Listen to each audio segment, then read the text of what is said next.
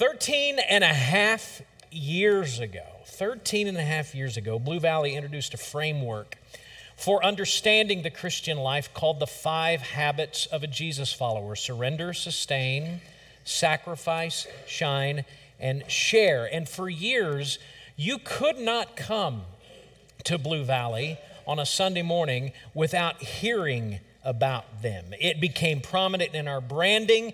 There have been, over the years, multiple message series kind of unpacking their meaning. In fact, uh, we even had these uh, silicone bracelets printed up once upon a time that had the five habits emblazoned on them. How many, out of curiosity, still have those? Anybody? Several of you do. I'd lost mine. But because I have this deep seated belief that nothing ever really goes away in a church, for about 20 minutes this past week, I turned the Antioch campus upside down and I stole this from the children's area, just laying out there. So I don't know where mine is, but this one's mine now, all right? They were really super popular. We had a hard time keeping them stocked at the time. But with the adoption of our multiply vision in 2019, hearing about the five habits uh, has become not as common. You, they labor mostly in the background, you, you don't hear about them as much. But they're still the backbone of what we do. Our vision, what we're doing, is becoming a multiplying church that is establishing campuses locally and planning autonomous churches locally, regionally, nationally, and internationally. But our mission, who we are, is still to glorify God by helping people everywhere understand what it means to follow Jesus using the five habits of a Jesus follower. When we multiply as a church, that is what we're multiplying, that, that core of who we are. But it, but it all starts right here and right here. So, for that reason, we are beginning 2023 with a five week series of messages called Living a 5S Year that will challenge us to renew ourselves, commit ourselves to these habits that are essential for faithfully following Jesus in a new year, in any year. And we start with the habit of surrender. Now, surrender is a hard thing. In fact, I think we are genetically predisposed to never surrender. We don't want to do it at all. Any parent of a two year old understands that this is the truth. When our oldest, who in just a few weeks will be 30, how did I get that old? I have a 30 year old son. But, but when our oldest was about that age, we went to war one evening over putting up a toy. When you live with Julie Lynch, you understand that when you take something out, when you're finished with it, you put it up. I surrendered to that way of thinking very early on in our marriage. But Caleb that evening decided that he would launch a little mini rebellion, and he had toys out all over the place. And when he refused to put one of them up, I took it from him and I put it on the back porch. And he cried and he wailed. And I went to the next toy and I said, You need to put this up for dad. And he wouldn't do it. So I took it and I put it on the back porch, and he cried and he wailed, and well, you get the idea. It didn't take very long before every toy he owned was sitting on our back porch. He never did surrender. I did because Julie told me to, but, but he didn't. Never surrender. It is in our bones. But without surrender, none of us have any story at all of following Jesus. To become a follower of Jesus, we must all come to this one singular point of entry surrender. We must surrender our earthly and our eternal lives to Jesus, and we must give up not in a metaphorical kind of way, but in a real practical kind of way. We must give up control of our lives, which is something that we have ingrained in us to never, ever do. And so, how will we ever do it? Well, if you would please find Ephesians chapter 1 in your copy of God's Word. Today, we're going to take kind of a survey of this very important chapter a very rich chapter from God's Word, and we'll use it as uh, the basis for understanding what surrender is in the first place, grasping three truths it teaches us about surrender, and then we'll close out by thinking about how we can make 2023 a year of surrender to Jesus. And the first thing we're going to learn this morning is this surrender, how we get it uh, to a point where we do it in the first place, surrender is based on a past decree. A past decree. If you would please look at verse 3 of Ephesians chapter 1. Blessed be the God and the Father of our Lord Jesus Christ who has blessed us in Christ with every spiritual blessing in the heavenly places, even as he chose us in him before the foundation of the world, that we should be holy and blameless before him. In love, he predestined us for adoption to himself as sons through Jesus Christ, according to the purpose of his will. Now, that, that little chunk of Ephesians chapter 1 is the platform for theological debate all over Christendom. And every Christian is going to have to come to grips in their own hearts and through their own study of Scripture as to what they mean in the particulars. And I'm not laboring under any illusion whatsoever that there is agreement as to what these verses mean in their particulars here today.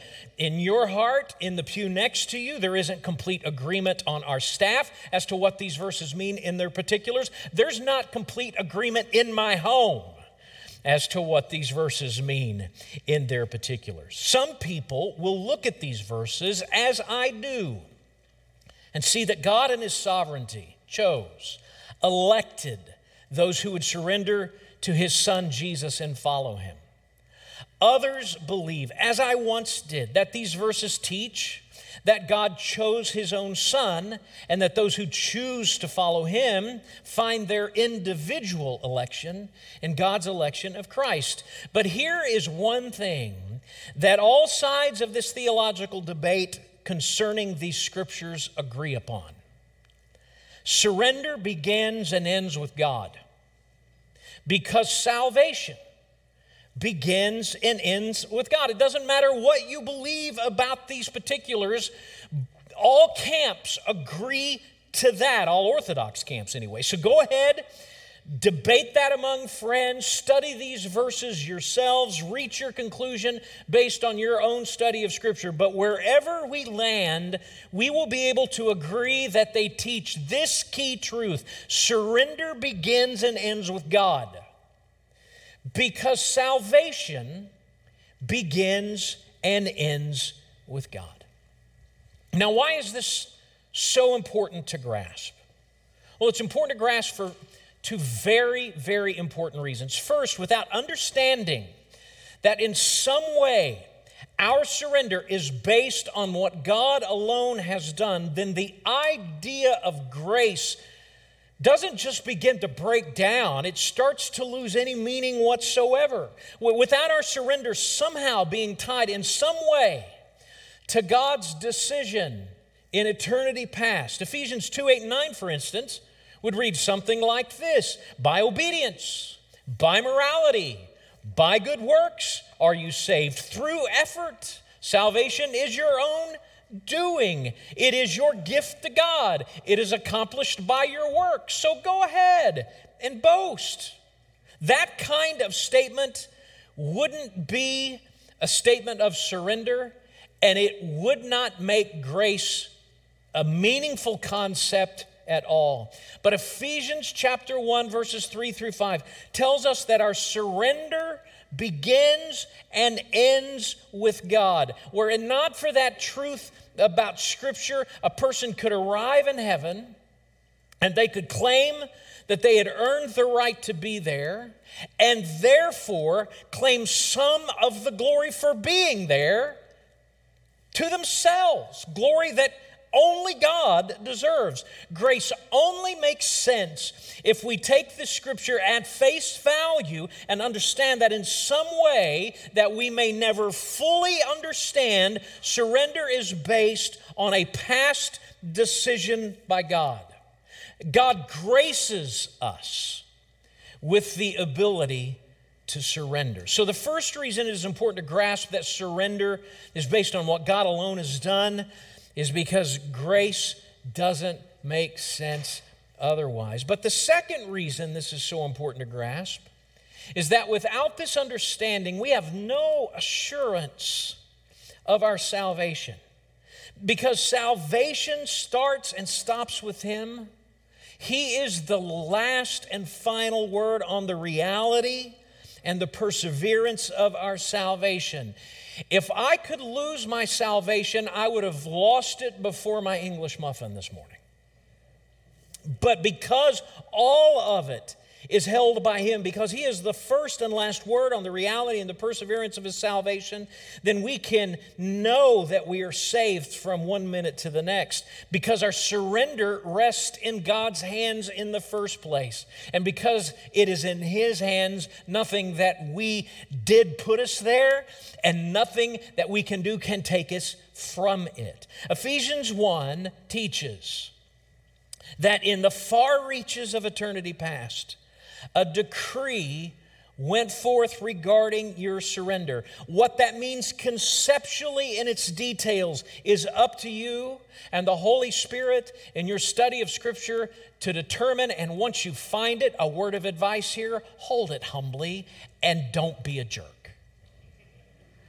But once you arrive at that conclusion, you'll pull back and you will understand that all camps agree practically that God made our surrender possible with a decree from the halls of heaven before the first sun ever rose on our planet. Our surrender is based on a past decree.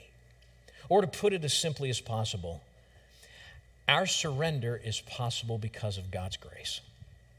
So, the answer to the question, how would we ever surrender if we're predisposed to never surrender, it's because God gives us the grace to surrender.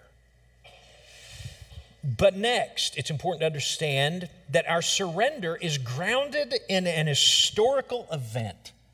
I want you to look at verse 6. All of this is to the praise of his glorious grace, with which he has blessed us in the beloved. In him, speaking of Jesus, we have redemption through his blood, the forgiveness of our trespasses, according to the riches of his grace. God uh, is, is accepting of us, Paul says, in the beloved, in Jesus, through whom we have redemption through his blood. So our surrender, this is what Paul is saying, is grounded in the life, in the death, in the burial, and the resurrection of the person, Jesus Christ. It's important for you, to, I, you and I to understand, you see, to what it is that we are surrendering.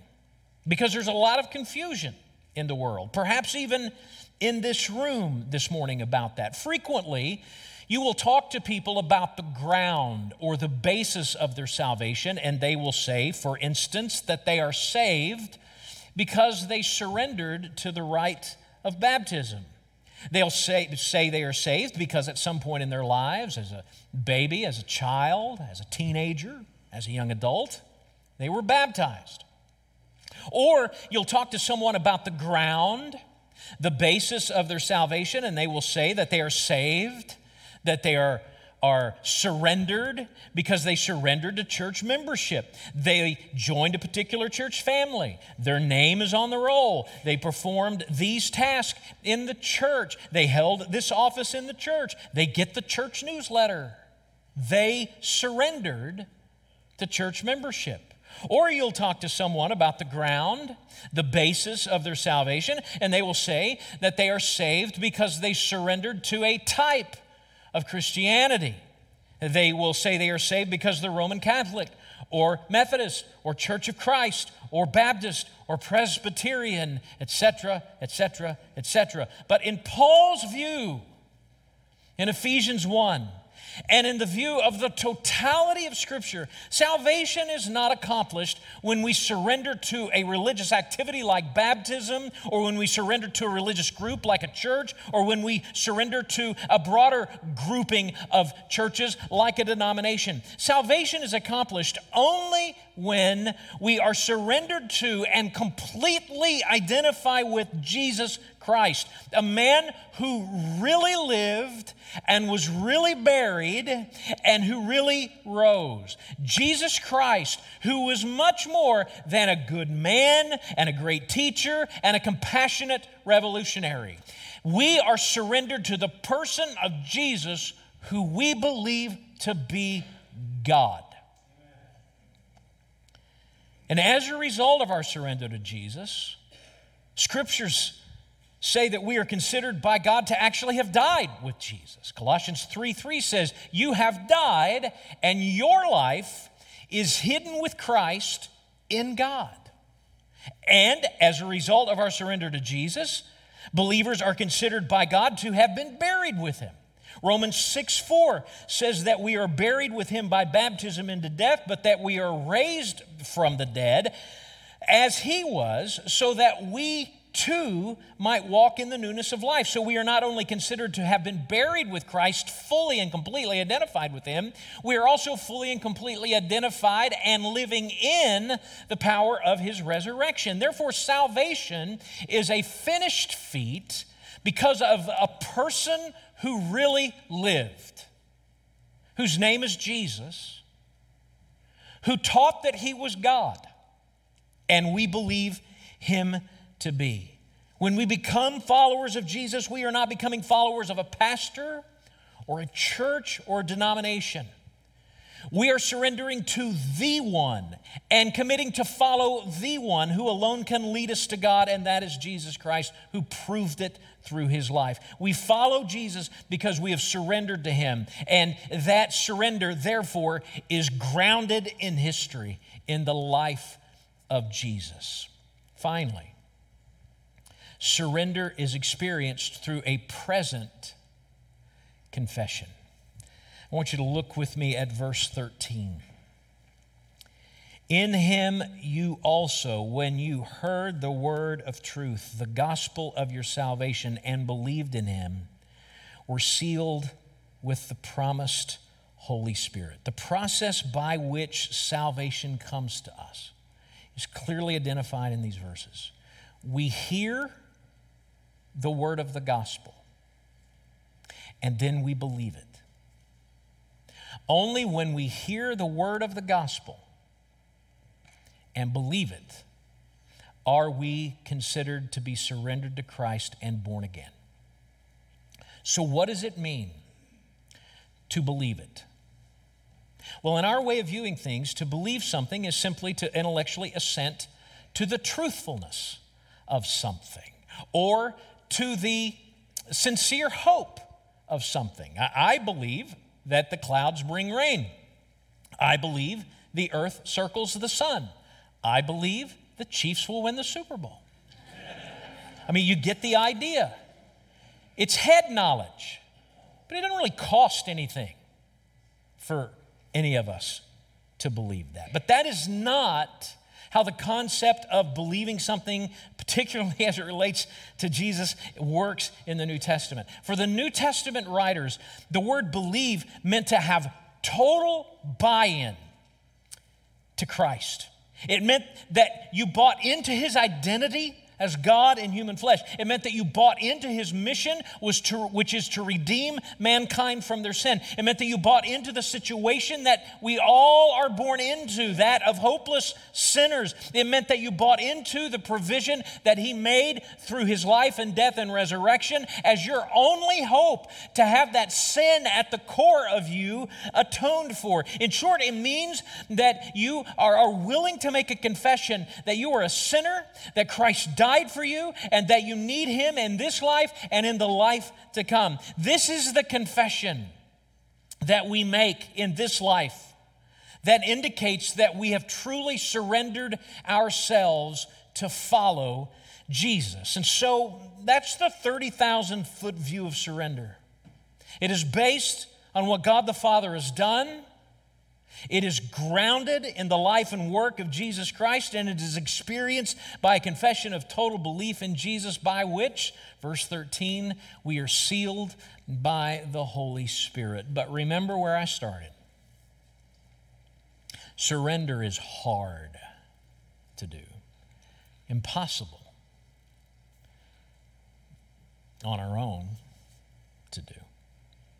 So hard that if you pull back the layers to the testimony of people who say that they have surrendered to follow Jesus, you'll find that what they are really saying is that they surrendered to Jesus the part of their life they're not using now eternity. I mean, I, I surrendered the heaven part of my life to Jesus.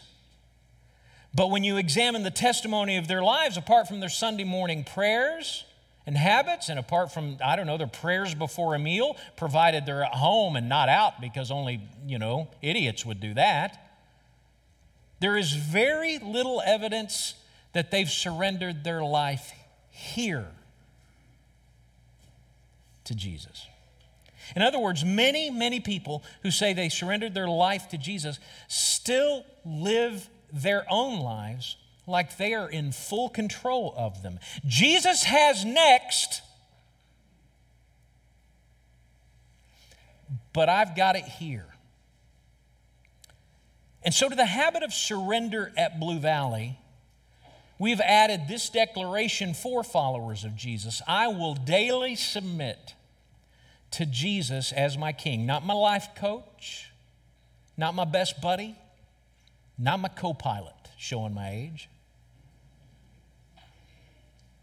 but to Jesus as my king, because ultimately that's what it means to surrender at the ground level.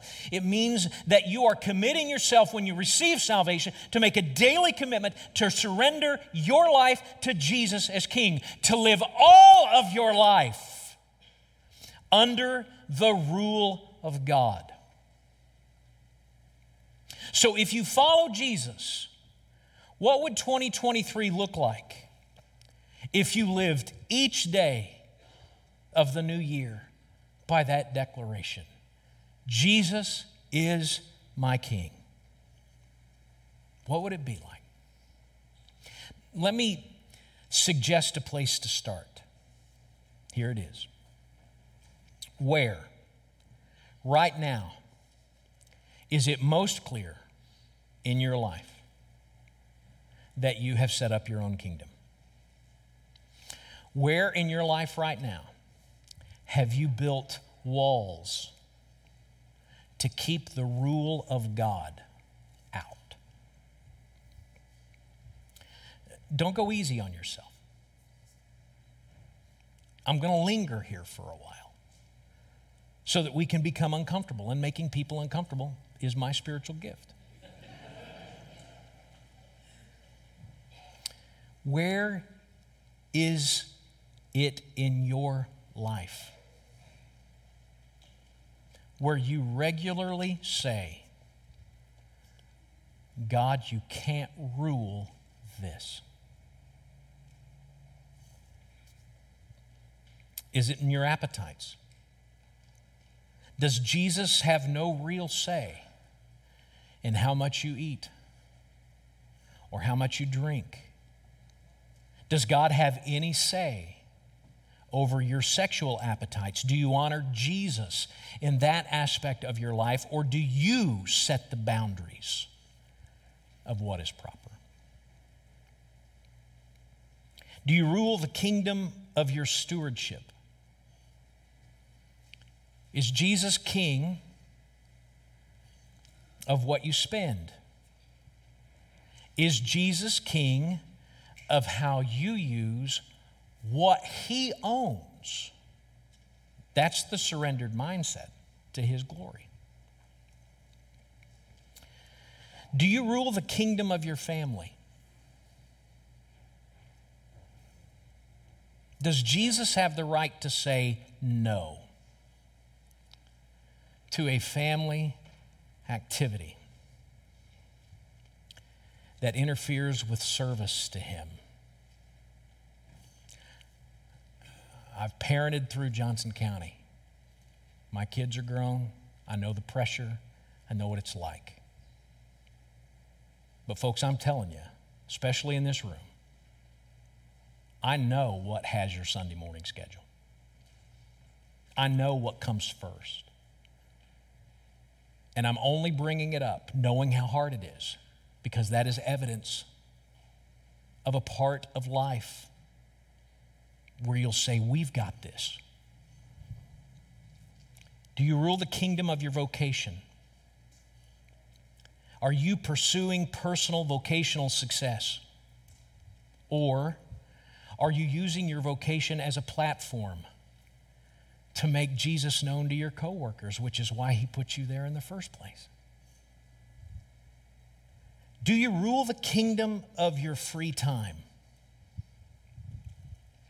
Is your time spent scrolling social media balanced at all by time spent sitting in the Lord's presence, in seeking His Word, in meditating on His Word?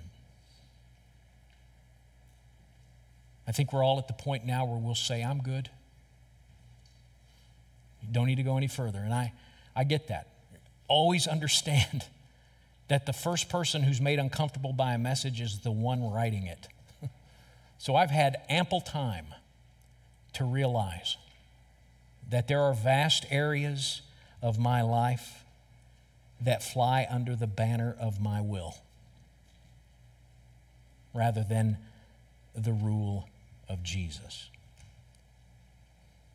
And if we, as followers of Jesus, are going to live a year of surrender, surrendering those areas of lives where we're fiercely autonomous, is going to be the king of being able to come to the end of the year, really saying, I've lived 23 as a surrendered year.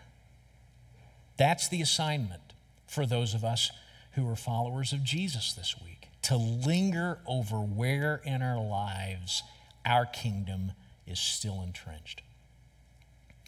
But there are likely some people here who don't follow Jesus. You know that you don't. So the path to 23 being a year of surrender for you is far less complex in scrutiny, but it's infinitely more comprehensive in scope for you, if you've never given your life to Jesus, to live a year of surrender, you must surrender to Jesus as, as King, as your Savior, and as your Lord. You must surrender your belief in your worthiness for salvation. You must embrace your identity as a sinner in rebellion against God. And you must place your trust for that sin to be erased and your identity to be changed in the life, death, and resurrection of Jesus Christ. This is the starting point. This is the only gate in. And if you've never given your life to Jesus, that's where you must start. And if you're willing to start, I want to help you this morning. Would you bow your heads, please? Let's spend some time together.